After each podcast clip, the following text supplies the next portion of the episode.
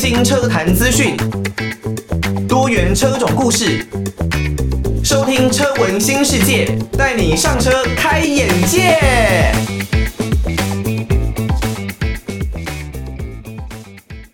欢迎大家收听《车闻新世界》，我是艾格。在前面呢，所听到的歌曲是来自于生物鼓掌的《手心的声音》。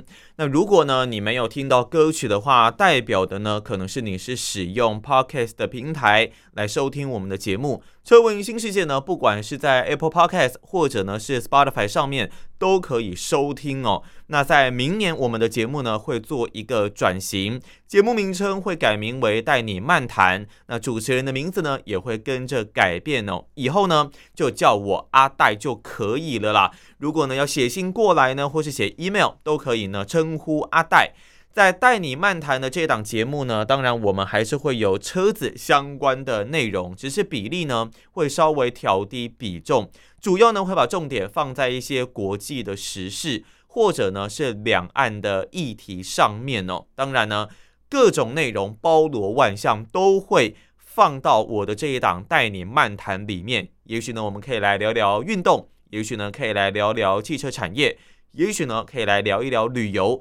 各式各样的议题呢，都会在这一档节目里面哦。那这一档节目呢，有蛮特别的一个单元，叫做公民投票箱。希望呢，让对岸的听友也能够稍微享受到类似这样子可以投票的感觉哦。在现在呢，我们就施行哦，就是你对于中国大陆的清零政策觉得是否合理？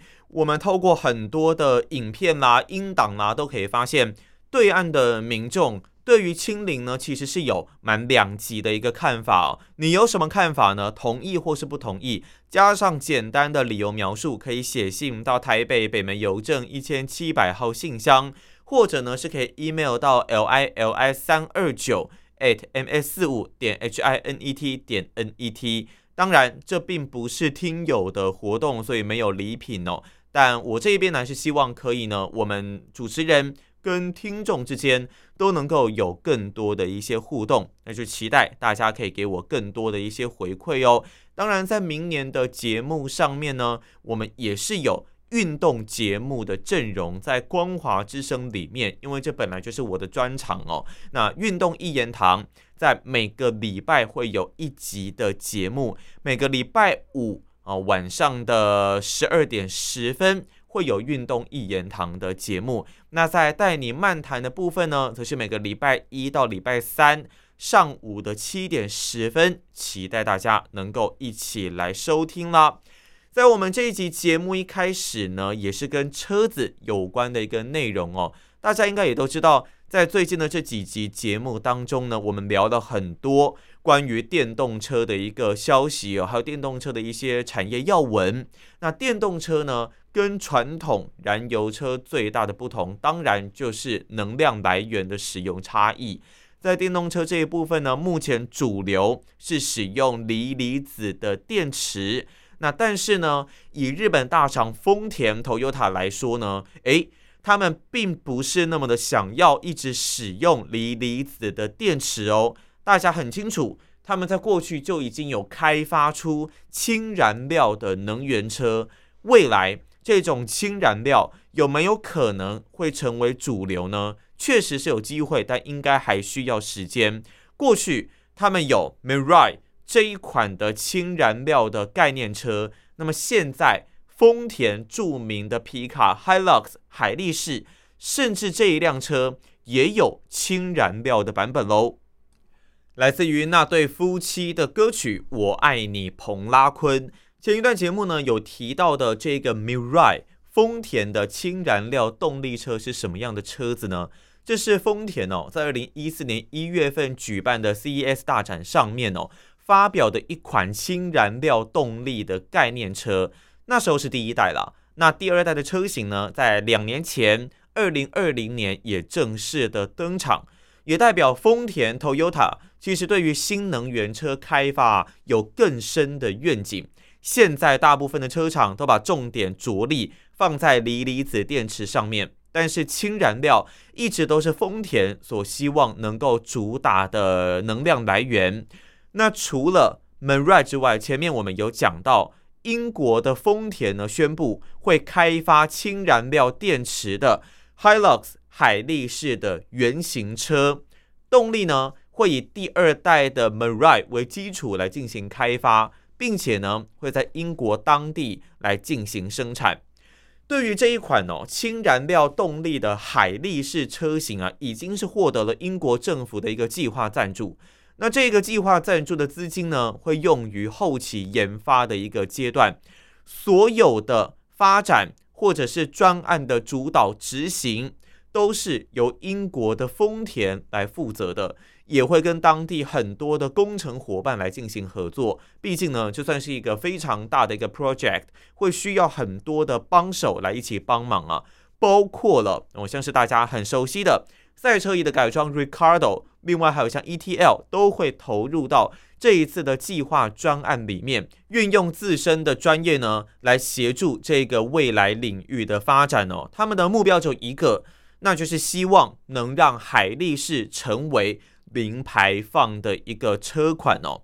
那在拆除掉海力士它原本的哦这个很 hardcore、很硬汉的柴油引擎系统之后呢，使用的是丰田第二代的氢燃料技术哦，包括了燃料的电池、电动马达，还有氢气罐，都会用二代 Mirai 的系统来进行研发。不过在丰田这一边呢，它并没有公布整个动力的规格啦，我们只能够参考二代 Mirai 它所提供的规格哦。在这一代的 Mirai 上面呢，提供的是一百八十二匹的最大马力，还有三十点六公斤米的峰值扭力。以续航里程来说呢，前面有提过，氢气它的续航里程并不输给锂离子电池，甚至有过之而无不及哦，可以来到七百五到八百五十公里。但是呢，这是 Mirai 的数据了。以 Mirai 而言呢，它是比较偏向 Sedan 的车型哦。但如果大家考虑到海力士这样子比较重的车重以及比较硬汉的车型来说呢，续航里程可能就会再来的稍微比较低一些些哦。这一辆氢燃料动力的海力士原型车呢，会在二零二三年来开始进行生产。当然，像我前面所说，是在英国这个地方来进行生产的。那根据丰田这一边所说呢，到时候呢，主要还会是。小批量生产的规划，可以研究有关丰田燃料电池的一个技术。以现在的整个汽车发展而言，迈向零排放是绝对必要的一个手段。但是，如果我们以整个汽车产业发展来看呢，锂离子电池、氢燃料的电池，其实在整个所谓零排放的定义上面还是有所差异。例如呢，锂离子电池可能在整个生产在整个回收方面，还是会产生一些的污染哦。这真的是我们广义的零排放吗？还有需要大家来去做更多时间的探究跟验证哦。以这一辆氢燃料动力的海力士来说呢，要在全世界量产贩售的机会，说实在并不大。这辆车的格局哦，目前看起来更像是研究计划相关的车款哦，也就是所谓的实验品了。借由这一辆车的研发，来达到氢燃料氢动力电池在未来于全球盛行的可能性哦。好，以电动车来说呢，当然在未来的能量来源使用上面，绝对是很大的一个争议哦。我们到底要使用哪一种的新能源呢？我们当然都知道，车款电动车。未来绝对是要迈向这种新能源的趋势，迈向新能源，我们其实就是俗称的电，当然就俗称电动车啦。但是其实，如果我觉得以最广义、最实质、最能够代表这种领域的名词呢，还是叫做新能源车哦。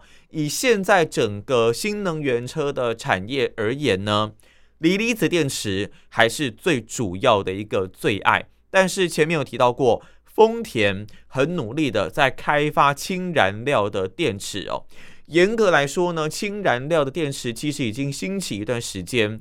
二零一九年那个时候，大家还记得吗？对岸有那个所谓的青年汽车啦，加水就能跑。当然，其实有点像是一个闹剧哦。但是以最近的科技还有技术来说呢，是逐渐的让氢燃料电池来步上正轨啊。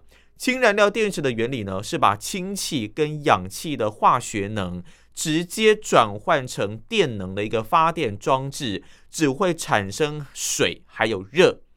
在这个优势基础上面呢，如果氢啊是透过光伏电池板、风能发电这一些可再生能源产生的，那整个循环的过程是不会有任何的污染的，实现大家现在所追求的。零排放哦，前面我们一直有讨论哦，锂离子电池在整个回收或是制造过程当中，我们以广义的循环来看，真的是零排放吗？真的是环保吗？锂离子电池呢，含有重金属的镍、钴、砷这一些有毒的污染物，所以需要特别的来进行回收处理。也因此呢，让现在逐渐迈向新能源车的时代之中，让这些专门处理回收的新创公司如雨后春笋般的出现哦。那根据汽车行业的分析观点来表明呢，新能源车啊，现在其实呢，只有在使用周期的阶段是我们认定的零排放的。以整个生命周期来看呢，并不是零排放哦，像我前面所讲的，锂离子电池啊，在上游原材料的供应环节当中，碳排放就占到百分之七十以上，加上回收的一些污染状况，所以呢，从原物料的供应，还有整个产业链的角度来看，新能源车、锂离子电池的新能源车，并不完全是零排放的。那加上呢，锂离子电池其实在应用上面哦，更多的表现形式是一种储存能源的装置。它先把电能给储存起来，那需要的时候才释放出来，也就是我们所熟悉的充电跟放电的一个过程。那氢燃料电池呢，就不太一样哦。其实像我前面所聊的，严格来说，它是一种发电的装置。它把化学能直接转化为电能，直接的来进行发电，没有热能和机械能，也就是发电机的中间转换。这样的意思是什么呢？其实氢燃料电池哦，只需要考虑氢能源的补充，汽车长时间充电的耗时环节是不存在于氢燃料的动力车款上面的。那氢燃料的电池呢，还有最后蛮大的一个好处哦，那就是续航力的部分啦。相比锂离子的电池哦，氢燃料电池的一大优势就是能量密度相当大，它每公斤呢可以提供四十千瓦时的这种续航的能力哦。其实呢，是比锂离子电池以及燃油车都还要再来的更多的。那很多人呢听到这一边，当然会想说，哎。啊，你把氢燃料的电池讲得这么的好，那为什么大家现在没有办法一直来使用氢燃料的电池呢？为什么它没有办法量产？为什么大家还要这么的将就来使用锂离子的电池哦？其实氢燃料的电池当然它的好处很多，它的噪音呢跟锂离子电池的电动车一样是低的，那甚至呢它的能源是可再生的。安全生命的周期综合效率呢，也跟锂离子电池来的差不多，甚至呢续航里程来得更长。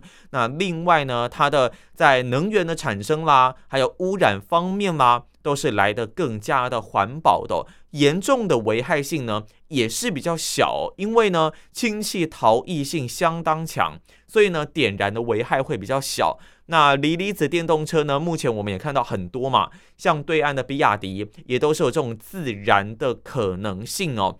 那到底为什么大家没有办法来进行量产呢？首先，在购买成本方面哦，以二零一九年丰田的 Mirai 来说呢，购买的成本是来到五点八万美金。那如果我们同样比较二零一九年特斯拉的 Model 三，那它大概只需要花三点五万美金哦。其实呢，在整个价格方面，当然就还是有一定的差异。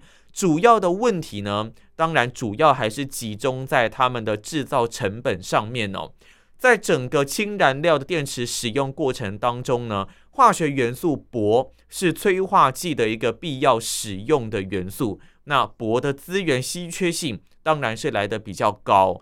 那以锂离子电池来说呢，他们现在的技术相当成熟，取得资源的难度也是比较低的。所以以技术难度上面来看，氢燃料电池自然比较高。那锂离子电池算是比较适中的。